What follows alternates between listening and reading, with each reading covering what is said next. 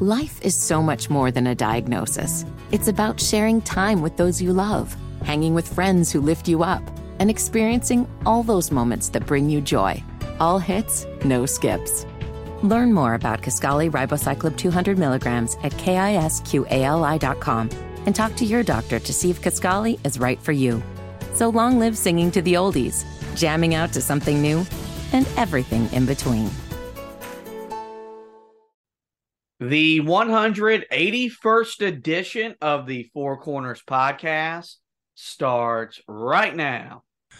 From the Basketball Podcast Network, this is the Four Corners Podcast. We win 54 to 53. North Carolina did it. North Carolina wins the championship. With 20 seconds left to play, goes back to Michael Jordan. Jumper from out on the left. Good!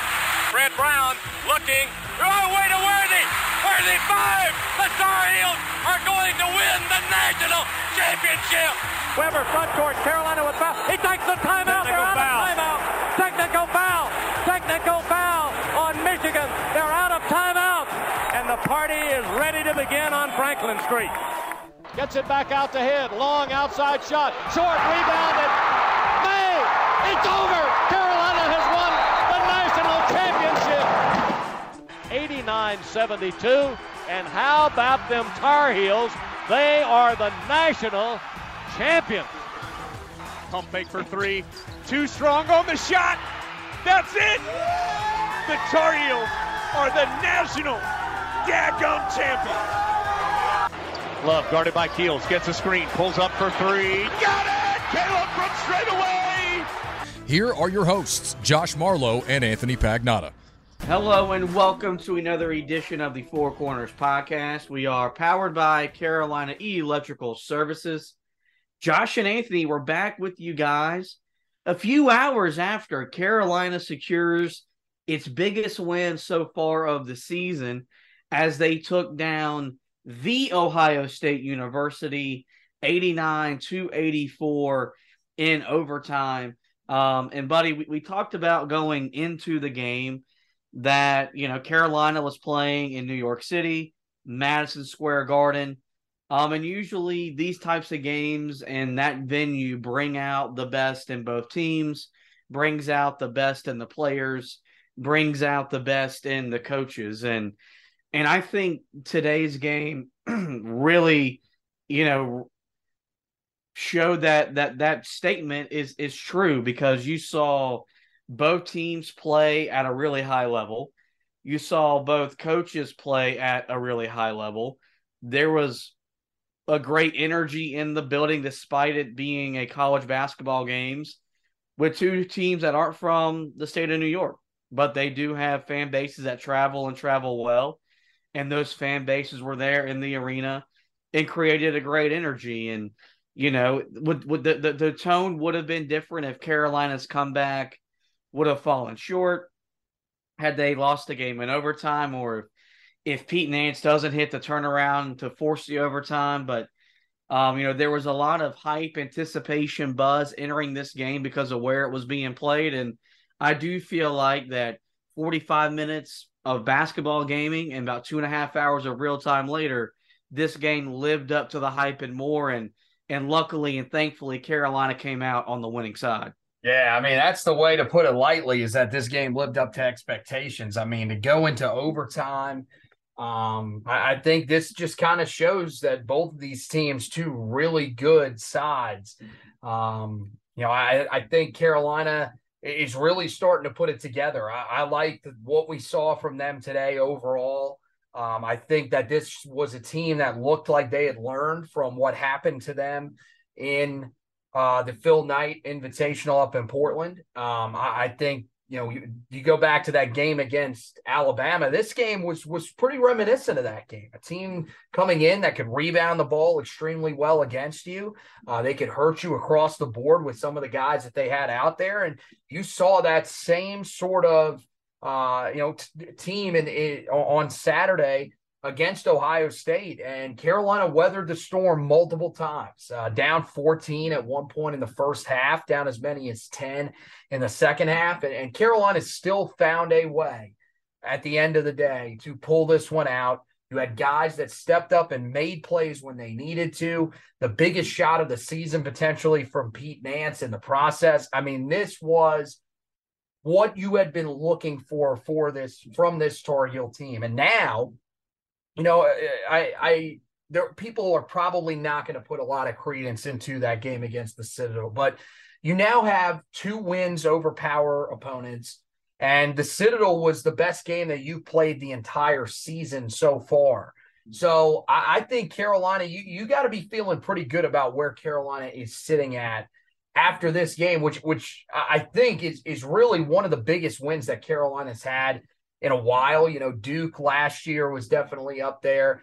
But it feels like this one, this one was pretty significant because if Carolina drops to five losses out of conference at, at this point of the year already, still got Michigan coming up um, later on this week on Wednesday night, there was a chance Carolina could have been looking at seven and six out of conference. So I I I think it's it's hard to understate just how important of a win this was for the Tar Heels on Saturday afternoon, and the fashion in which they did it uh, was one that I think definitely raised a lot of heart rates for the majority of the time, but was extremely exciting to watch just in general.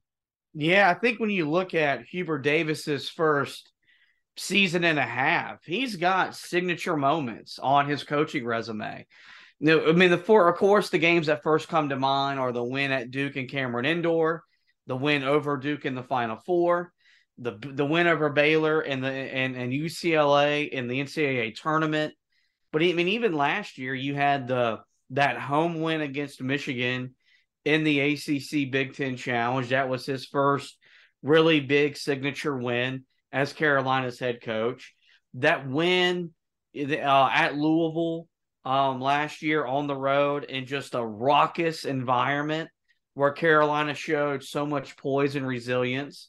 And then that win over Syracuse five days before the win over Duke, when everything on the was still on the line for Carolina. And then you got this game right here, which was emotional for him because it was his first time back in the Garden. It was Carolina's first win against a quad one opponent.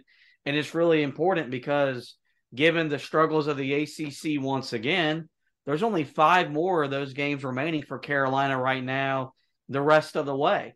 Um, so you get a you get that. You get a win over a top 25 team, and then I think what it really does is for right now it it, it eases the the questions, the concerns about this team, and it really validates his statement that he was preaching after the four game losing streak that once they had time to practice, you'd see a better uh, product on the court.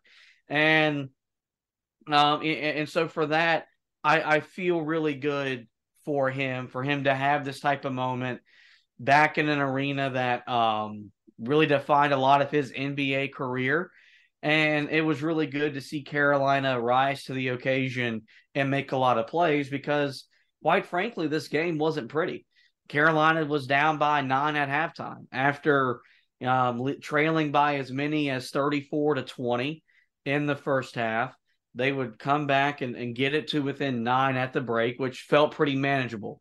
And, you know, we always talk about in, in, in basketball, um, you, you've got the, the middle eight portion, which is the final four minutes of the, the first half, the first four minutes of the second half. Well, Carolina lost the final four minutes of the first and it made those first four minutes all that more important. Now, Carolina came out and started the second half on a 10 to 2 run, three and a half minutes into the ball game, and made it a, a, a one point game. And I think at that point, you're sitting there thinking, okay, Carolina's back in this thing. We're in for a dogfight the rest of the way.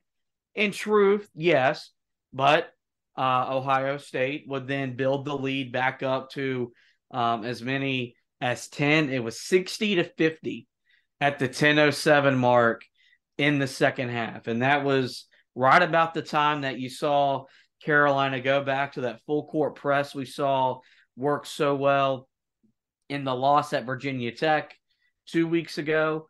Um, and and and then the law or in the win against Georgia Tech just last weekend. And that really brought a second life to the game. It brought more energy to Carolina brought more energy to the arena. and, and Carolina just kept plugging and plugging along um, to, to get back within. It was a it was a 71-70 game with a minute and 12 to go. And then Carolina would take the lead 75 74 with a minute left to go in the ball game. Roughly under a minute, Ohio State would have the ball after Leaky back after Leaky Black took a a, a a, quick trigger three in the right corner. It would miss. So Carolina coming out of, of, of a timeout, they get caught up in a pick and roll at the top of the key. Zed Key's wide open from behind the arc. Bang! Ohio State leads by two. The best thing I liked about from Carolina in this moment was they they showed some resolve. They showed some maturity. They got to the rim. A shot was missed, and Armando Bacot was there to clean it up on his way to a, another double double. He had 28 points, 15 rebounds. So now we're tied 77 77. Ohio State, as you can imagine, runs another pick and roll action, milk the clock, and since the ball, nails a jumper uh, to give them a, a, a, a two point lead with two seconds to go.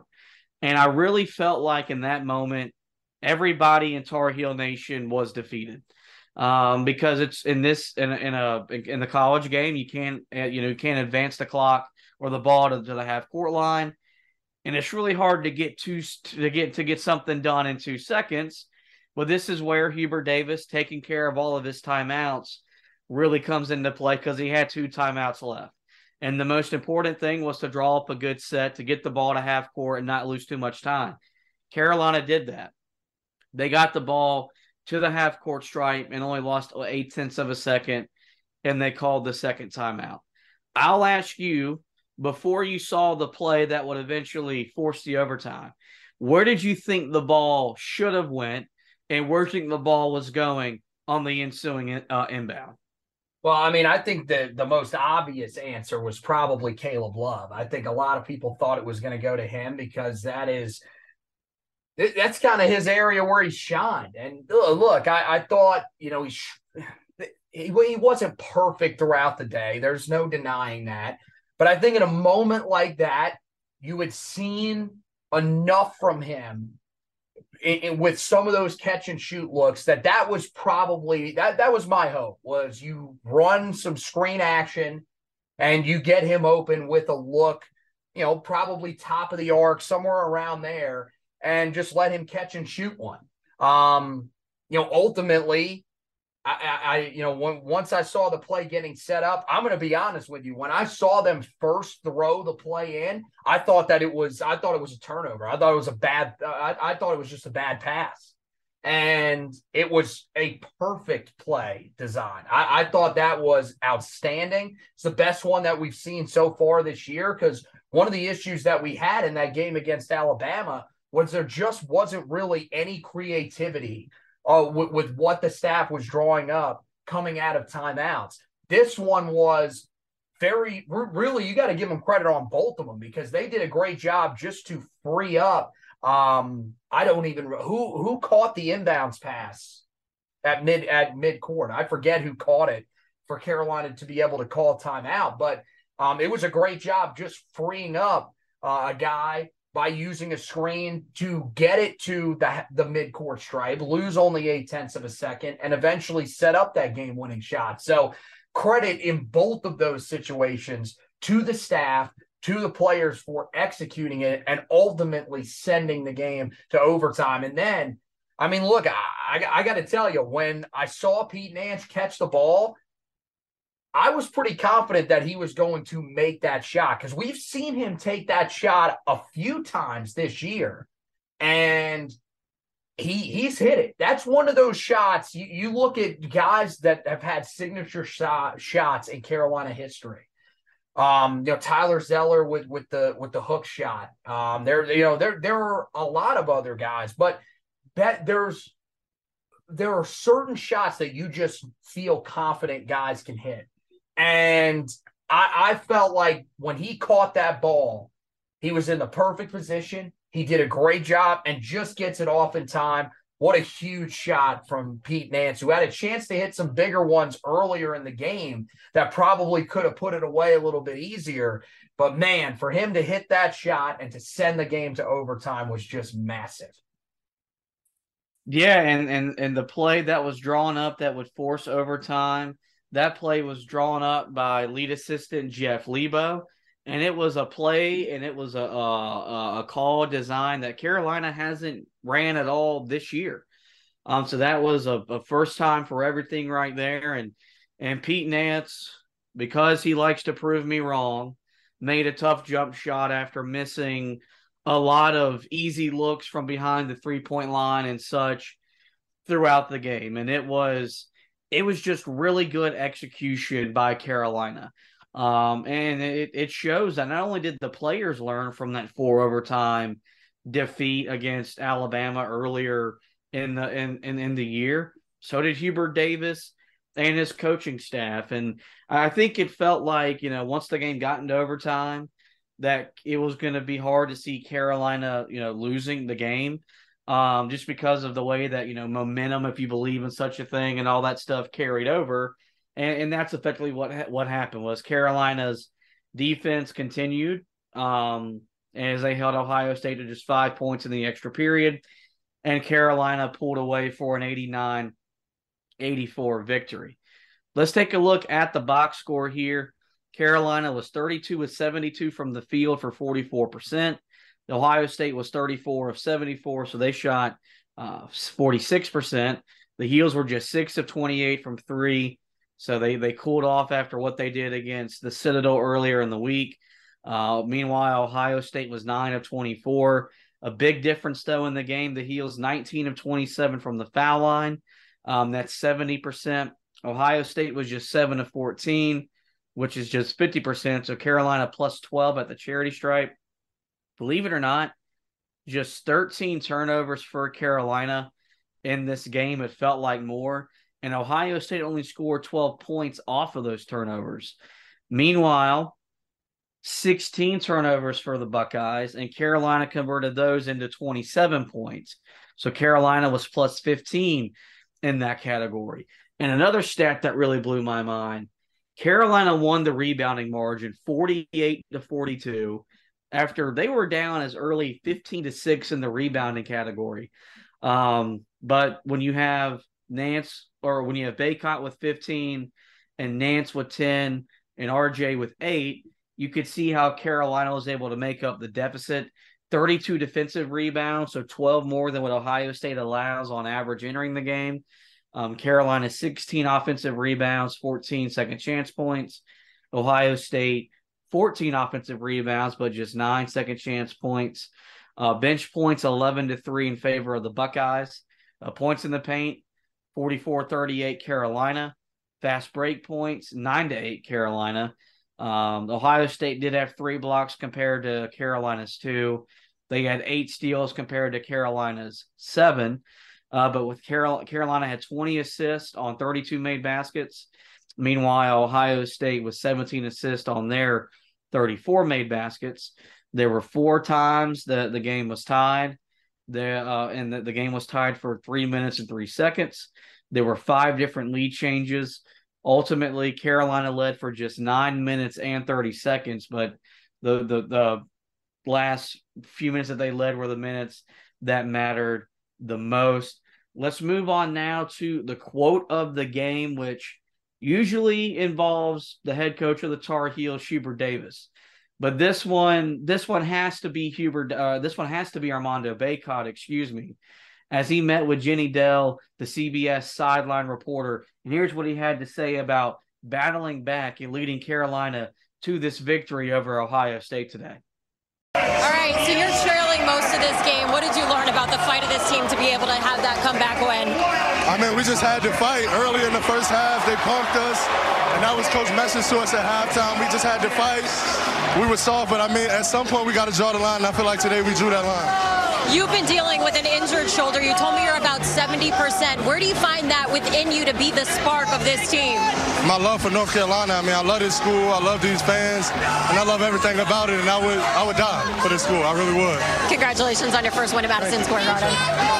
I uh, I put a tweet out, and uh, it's gotten a little bit of traction. If you don't follow me on Twitter, Um, you can follow me on Twitter at HTB underscore Josh. But what um, a shameless plug. My God. I, I said that uh I said that Armando Bacot saying he would die for UNC is the type of love for Carolina I wish every player had. And um it, it's it's really like it's not gonna happen, not in this day and age, not with the way that Carolina recruits. You're not gonna have guys that are gonna stay here for four years.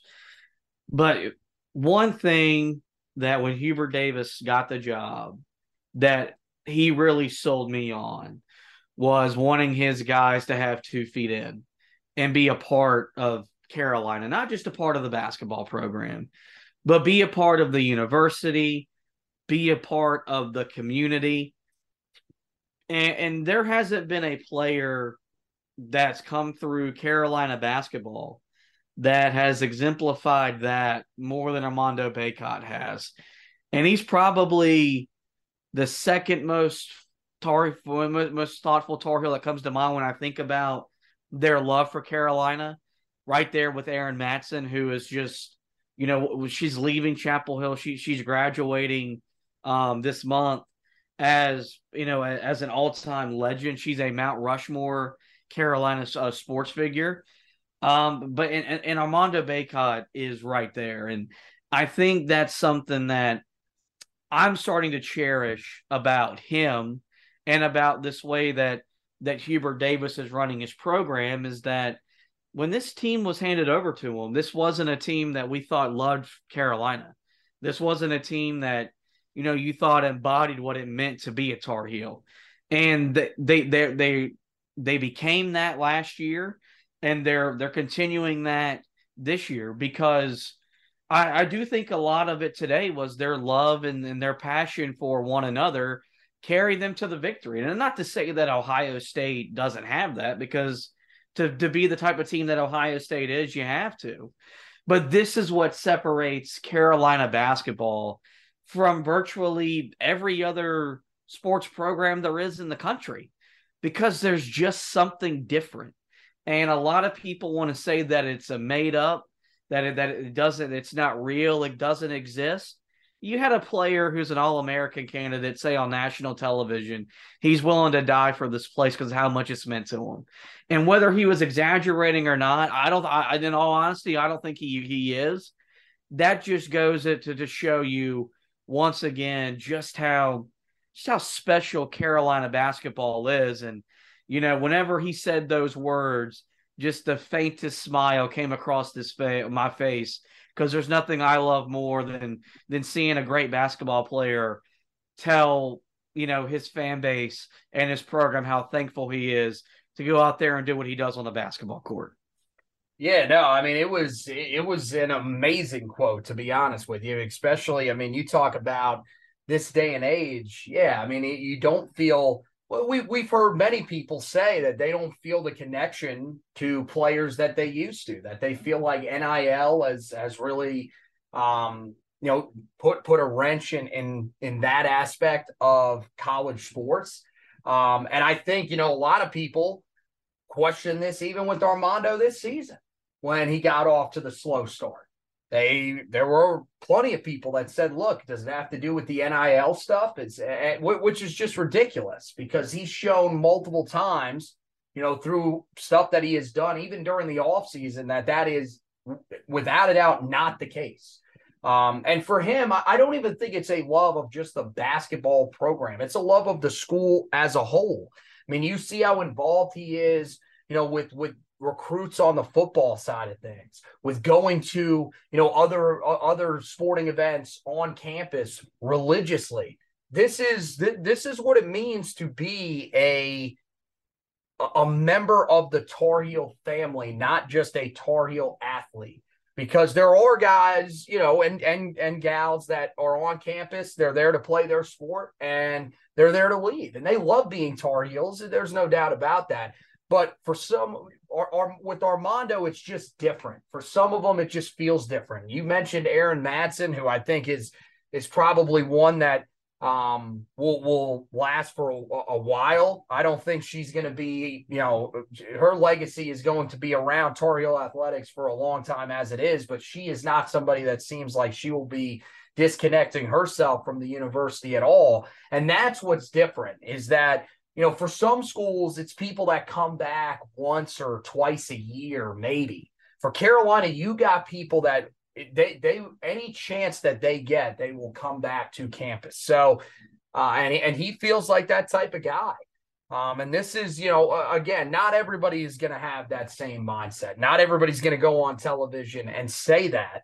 But um, I, I think, yeah, today you saw a team that played, you know, for to, together, played for their head coach. Because I think, as we said in the pre eh, when we were previewing this game, that this game meant a lot to Hubert Davis. If you ask him in the post game, he's not going to say, "Look, this game meant more than the other games." Whatever. He, he's just not going to say that because you you don't say that as a head coach. Every game means a lot, but for him to to come back to New York, it, it was a big deal. For RJ Davis to play in Madison Square Garden, it was a big deal. So you saw guys step up around their teammates and I think they also knew how big of a game this was for this season. And, you know, when, when it comes to Carolina basketball, in terms of the program, every season is important for Tar Heel basketball. You never want to have an off season, and especially a year like this year where the preseason expectations were so high. For them to come out and play the way that they did I think that that quote in the post game just embodies what a lot of guys I think were feeling. But Armando Bacot, no doubt about it, is a special, special player that just understands what it what it means to be a, a Tar you know a, a Tar Heel basketball legend. Given um the players that Armando Bacot has helped recruit to Tar Heel football, I do sincere sincerely hope he does not uh, envision a career in recruiting, but he he he is he has as involved with Carolina as as any as any athlete at that university is, and um, he will be the example that Hubert Davis will use moving forward on the recruiting trail when he talks about when I want you here, I want your bags unpacked, I want two feet in, and you're all the way in, no matter for how long you're here. Um, this is the example that I want you to follow. Uh, let's move to the stat of the game. Um, and it, it has to be Carolina's rebounding. They they they win the rebounding margin 48 to 42. As I mentioned earlier, they were lo- they were losing that that margin at one point 15 to 6. So that means that Carolina would out rebound them 42 to 27 the rest of the way and the biggest reason why is you know, they they they they just showed a level of toughness that they didn't really show in the first half. They competed harder, they fought harder, um, and to to to to win that area of the game. And now this team is they've they've won the rebounding margin three straight games. Um, it was 43-22 against Georgia Tech. It was 47-31 against the Citadel. And tonight it was 48-42 against uh, Ohio State. So not only are they winning rebounding margins, they're rebounding the ball at a really high rate. I mean, you're talking the middle to upper 40s, and that's the type of rebounding stat that you're used to seeing from a Tar Heel basketball team, and just another sign that this team um, is is improving and they are growing um, as they are still trying to figure out, you know, the, the best version of themselves this season. So, um, with this, guys, we're going to take a quick break. We'll play you this week's ad from DraftKings. Then, when we come back, more thoughts, more takeaways from Carolina's 48 42 win over Ohio State. The NBA season is heating up, and there are still so many games coming up. Like if you're a local fan of the Charlotte Hornets, the 76ers are in town, the Minnesota Timberwolves are in town. Or if you're a Knick fan like me, there's a lot of games coming up as we get ready or as we continue to make our way through the NBA season where you can make plenty bets on the association. When I'm looking to get in on the action, I bet with DraftKings Sportsbook, an official sports betting partner of the NBA. New customers can bet just $5 pregame money lines on any NBA team to win their game and get $150 in free bets if they do. Check this out, guys. Right now, everyone can earn up to a 100% boost with DraftKings stepped up same game parlays. Go to DraftKings Go go to the DraftKings Sportsbook app now, place a same game parlay, and combine multiple bets like which team will win, total rebounds, and more. The more the more you add, the bigger the boost, the bigger your shot to win. whether you're betting on just a straight up win, or how many you know threes Steph Curry is going to have, or how many rebound, uh, rebounds Joel Embiid is going to have, you can place all those bets and parlays at DraftKings Sportsbook. Download the DraftKings Sportsbook app now. Use the promo code TBPN. Place a five dollar pregame money line bet on any on, on any NBA team to win their game and get a one hundred and fifty dollars in free bets if they do. That's promo code TBPN only at DraftKings Sportsbook. Minimum age and eligibility restrictions do apply. See show notes for details. Really hope you guys have been taking great advantage of the offers I've been giving you here on the Four Corners podcast. Same for Anthony over there on the Heel Tough Blog podcast. The first thing I want to dive into is is Carolina's late game execution because I think it was on the offensive end as good as it's been uh, definitely all season long and some of the best it's even been under Hubert Davis because – they looked under control. They looked poised. The only shot I didn't think that made sense was when Leaky Black took that one three in the corner. Given at where it was in the shot clock, Carolina could have really manipulated the rest of the game with the lead at that point. But after that, given the fact that they gave up two buckets on the defensive end, I thought Carolina's offense really responded in a way that you would expect a, an offense with as much experience as Carolina um, has to respond in, in in in in such a good way. And um, I, I, wrote this in the article that you can check out at heeltoughblog.com. I think what it really did in a lot of different ways, not that it needed any more validation, I, I think it validated why Roy Williams gave Hubert Davis the job and why he trusted him a lot more than he trusted himself at that point in time. You know, to to to to run the to run the program. I mean, man, we we heard Roy Williams talk so much the last year, year and a half he was the head coach about that loss against Clemson, uh, where the streak of never losing to them at home came to an end. Um, and mainly because Carolina didn't foul up three, and the Tigers would bang in a three, go on and win the game in overtime. And you, you know, um, there have been some times where Hubert Davis, in last year's run to the title game, the Baylor game, the UCLA game, the the, the Duke game, Carolina's execution in late game situations was at a really high level. This year, it started out really good, but it was against subpar opponents. And then against Iowa State and Alabama, Carolina couldn't get the job done. Uh, they were never really in a position late in the game against Indiana to get anything done. Virginia Tech, you know, you were there, but I don't think it was anything. Like I, I think if Carolina had, had, had played a losing game up to that point, but then today, I mean, like I said earlier, I don't know how many teams with two seconds to go got to go 94 feet to get a basket are tying the game up in that in, in that scenario, and that's exactly what Carolina did.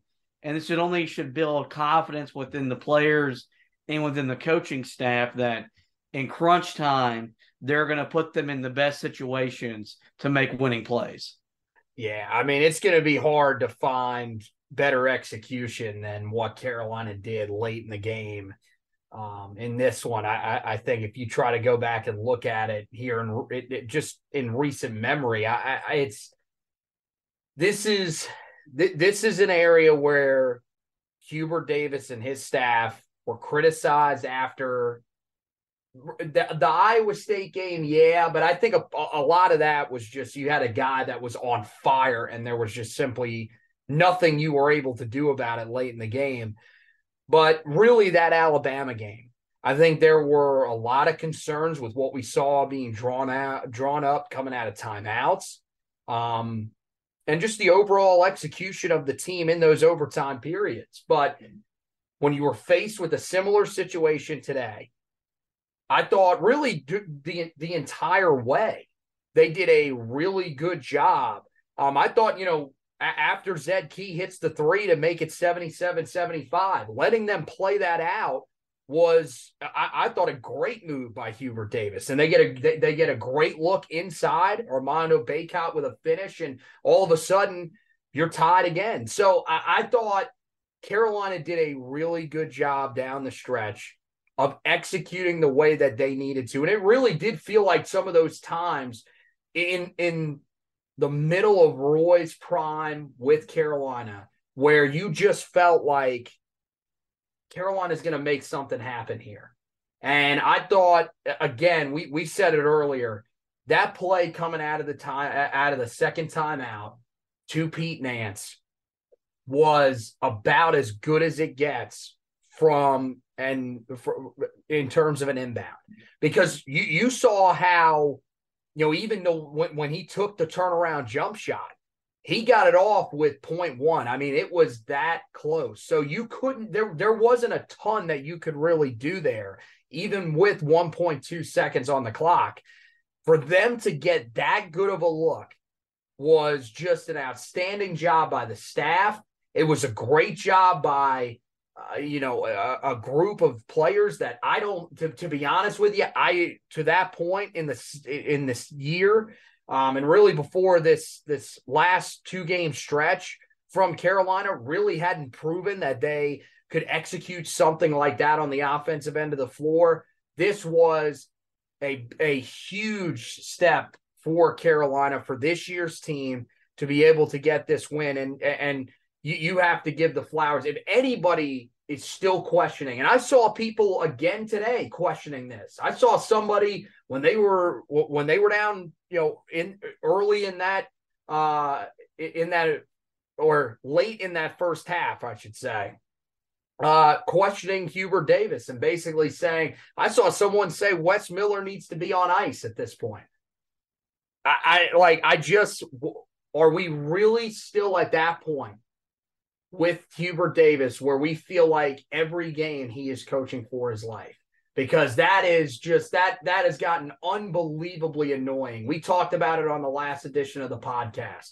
It's time to trust this dude and what they did late in the game should show you that more than anything else.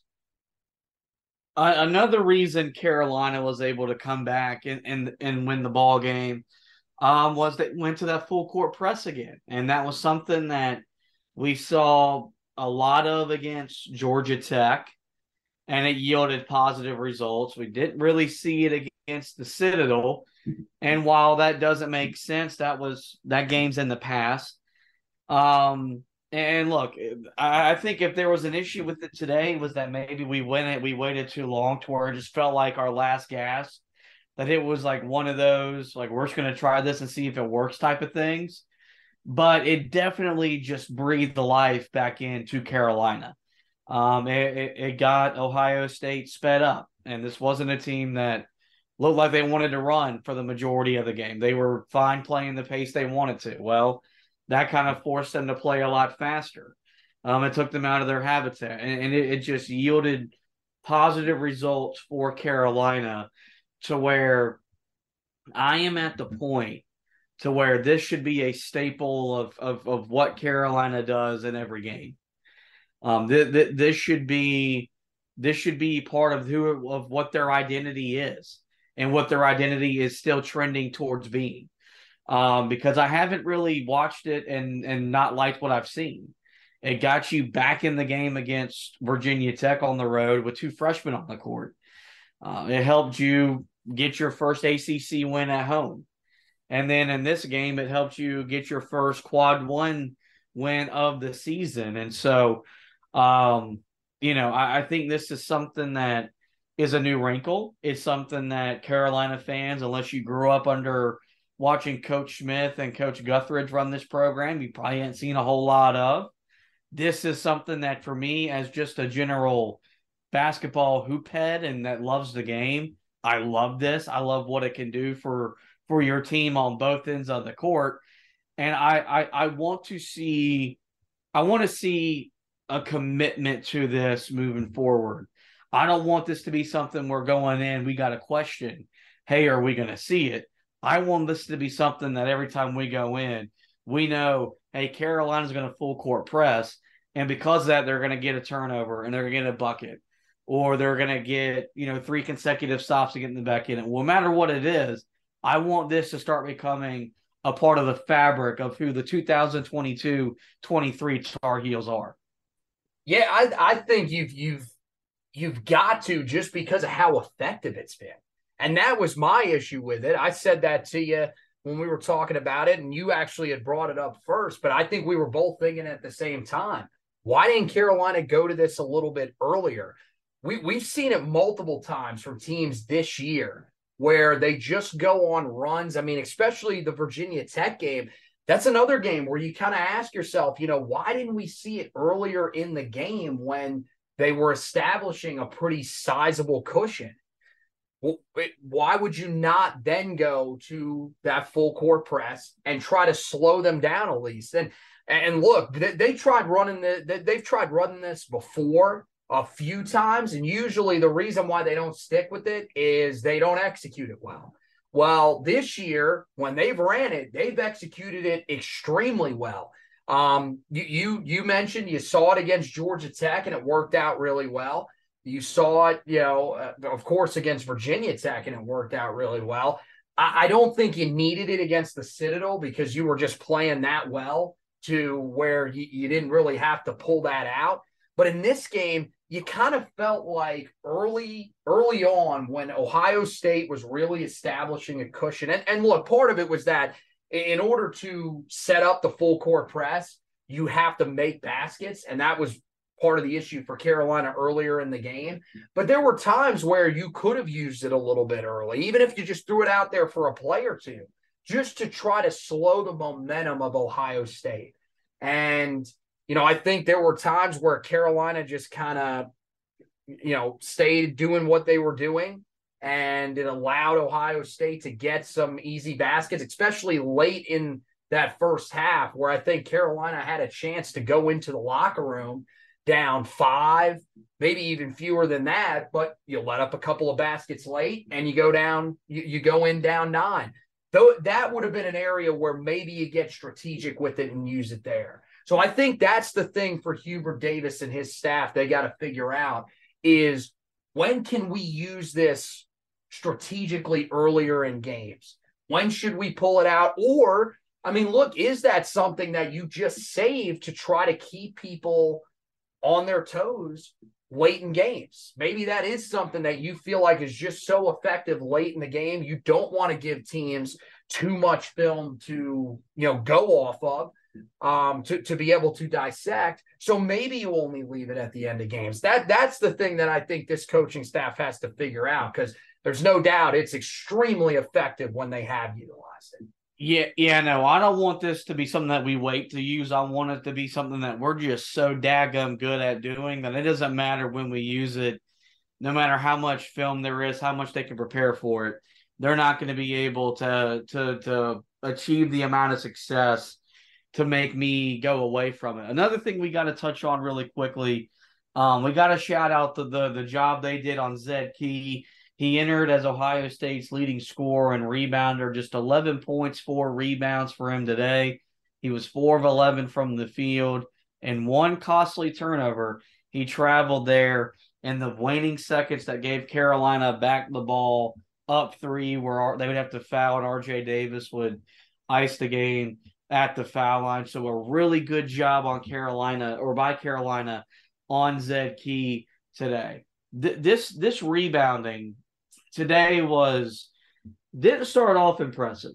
Um, and, and I was still surprised when I looked at the box score after the game that they won the rebounding margin because it just never felt like they had taken you know they had gotten control of that aspect of the game. But you know, I mentioned the stat line earlier that Carolina's won the three the rebounding margin three straight games, and they're they're putting up big rebounding numbers 43 44 48 i i'm i'm not willing to go as far to say that i'm i'm my concerns are lessened because the way they got pushed around the first half or so of, to, of today's game but I, I do think they're trending into that direction of being tougher, of being more blue collar.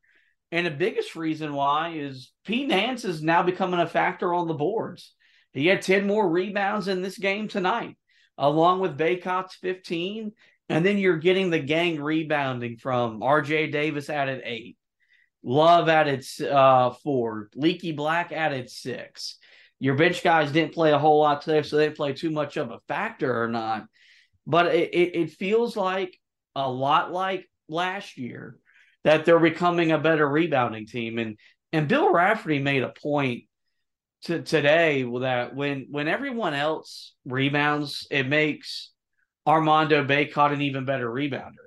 And the reason as to why that is is that when everybody else is rebounding, well now Armando can just stay in position. A lot of times early on in the year, when every when guys weren't doing their jobs, it felt like Armando was having to get every rebound. So all of a sudden he's out of position. You give an offensive rebound in a bucket. Well, now he has more trust in Pete Nance to get a board, in Leaky Black or Caleb Love to get a board. And so now he can just focus on his matchup and own that board and still put up gaudy rebounding numbers. And I think that's going to be something that if if Carolina can really start, you know, turning the uh, turning the the corner and becoming a, a more complete rebounding team.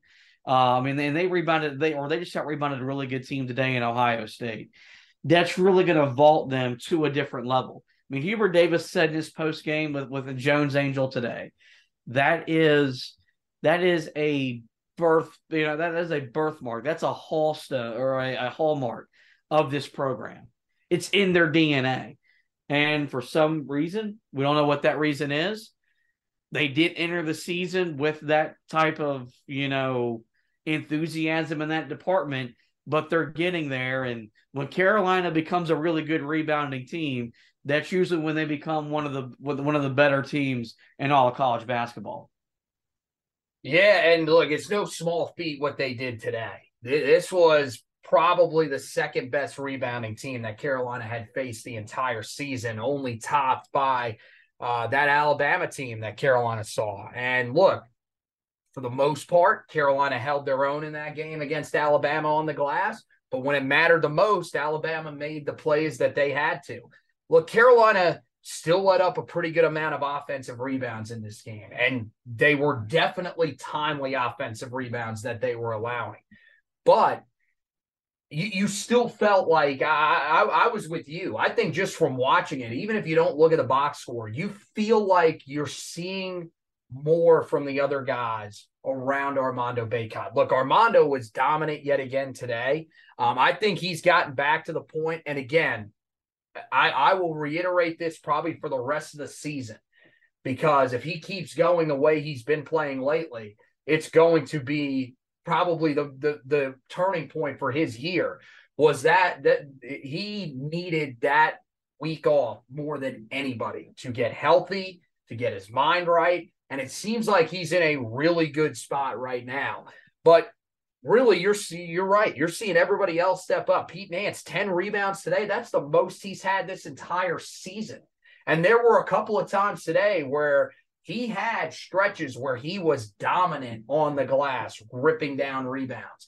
Um, I, I, think RJ Davis, you can't say enough about how good he has been on the glass here lately. Eight more rebounds today. You're seeing a guy that is developing that into part of his game. It's not just a, a, a momentary flash in the pan.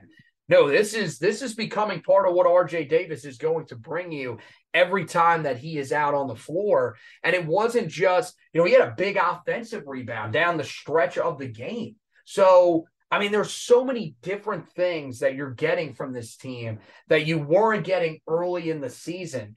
And you're right. I think w- when everybody else is rebounding better, Armando Bacot is going to rebound better because look, you can't just focus on teams just can't say, look, we're we're focusing on making sure that we're taking Armando out of the game because nobody else has the ability to really rebound the basketball all that well.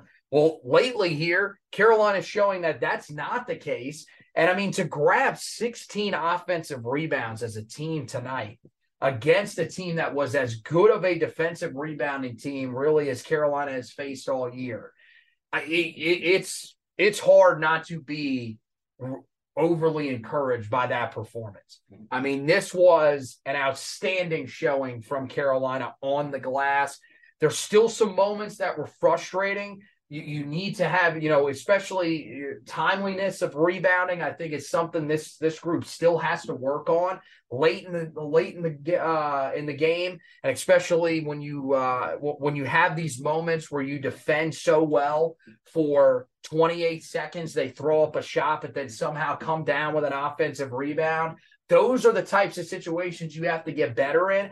But overall, you have to be really satisfied with where this team is at uh, because it looks like they're starting to take those steps that they need to on the glass. The biggest reason I think why we're we're starting to feel satisfied about where this team is and where they're going um, is the play of their of their stars finally cultivated all together in the same game today. Um, Armando Bacot and Caleb Love and RJ Davis all scored 20 points or more. Um, and they combined for 28, 49. They combined for 71 of Carolina's 89 points in today's game. Um, Caleb Love was only 40% from the field, but RJ was 6 of 13. Armando was 11 of 19. And one of the things that this team has struggled with early on this this year is those three guys all playing well and playing well at the same time. It had been one of the three or two of the three. And the biggest reason why was you were having to adjust to teams defending you and there's so much more film and tape on Love and and Davis that they're trying to take those guys away. Um, it's really hard to take away Armando or take away Armando because of the way that he plays. But that was what was happening. And, you know, I think we've kind of just been waiting for them all to, to play well and, and play well in the same game.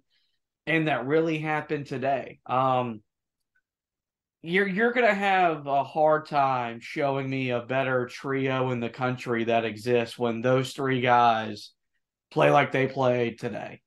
Um, there there may be one that is out there, but like I said, you're gonna have a hard time showing me that it that that it does exist.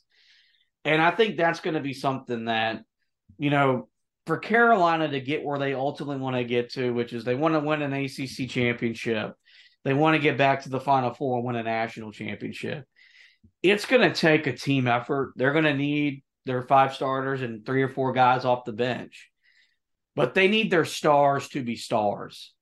And today, their stars were stars, and that's the biggest reason why they they they they were able to come back against a really solid Ohio State team, secure a, a very big win movement and, and uh, today. And now the hope and the goal is that this performance from those three guys carries over into Michigan on Wednesday. And if Carolina comes out of that game and they play well and they win, and those three guys play well in the process of the victory, we're going to feel a lot better about where this team is entering Christmas than we probably thought we would have been, you know, just two weeks ago.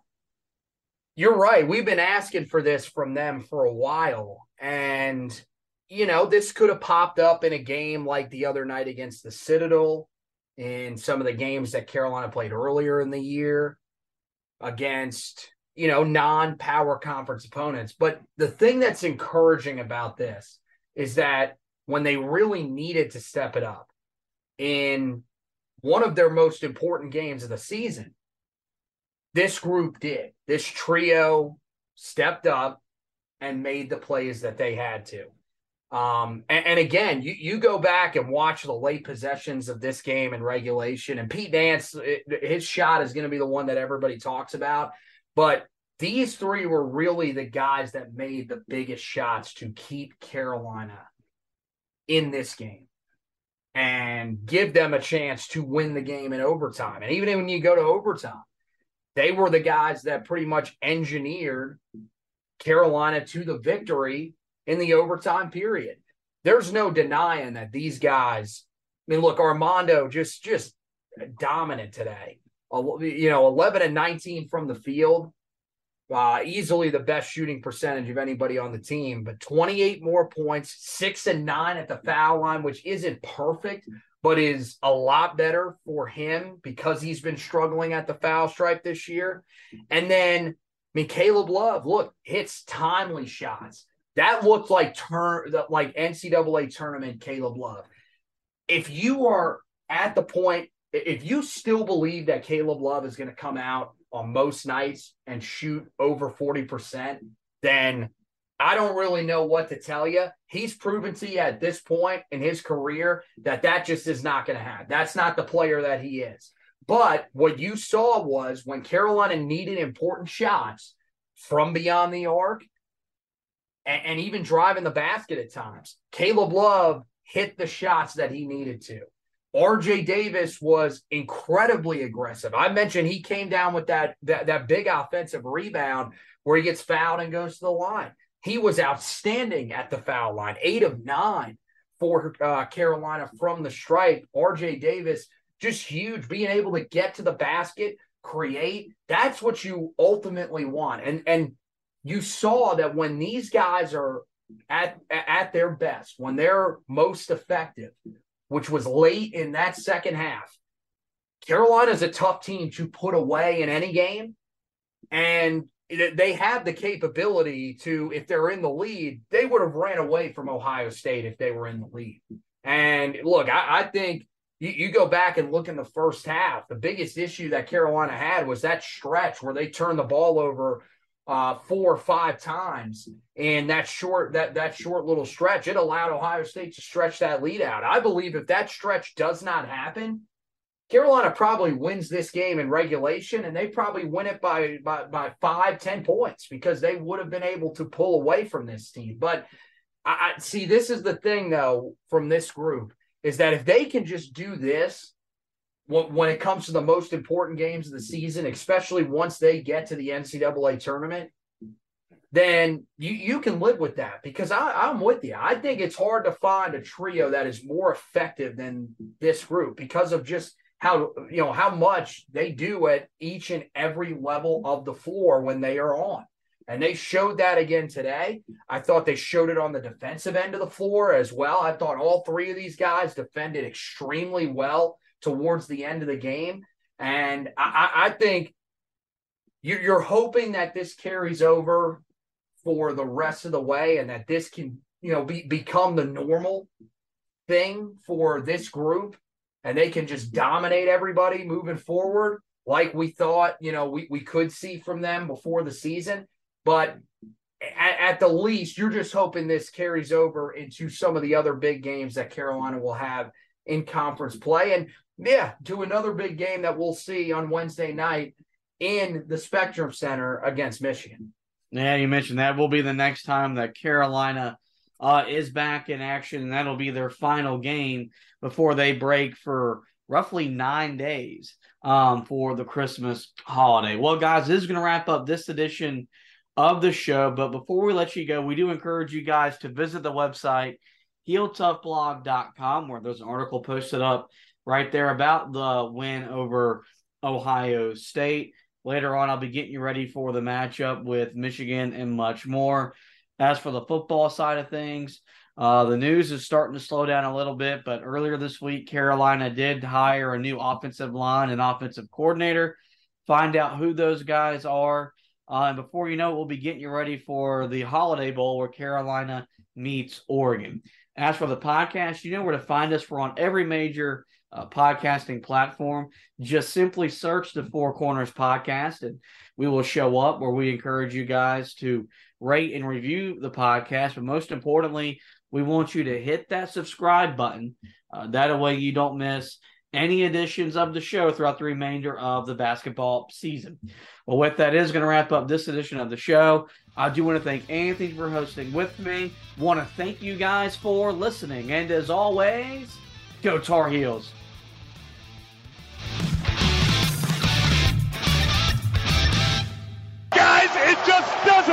Get any sweeter than that!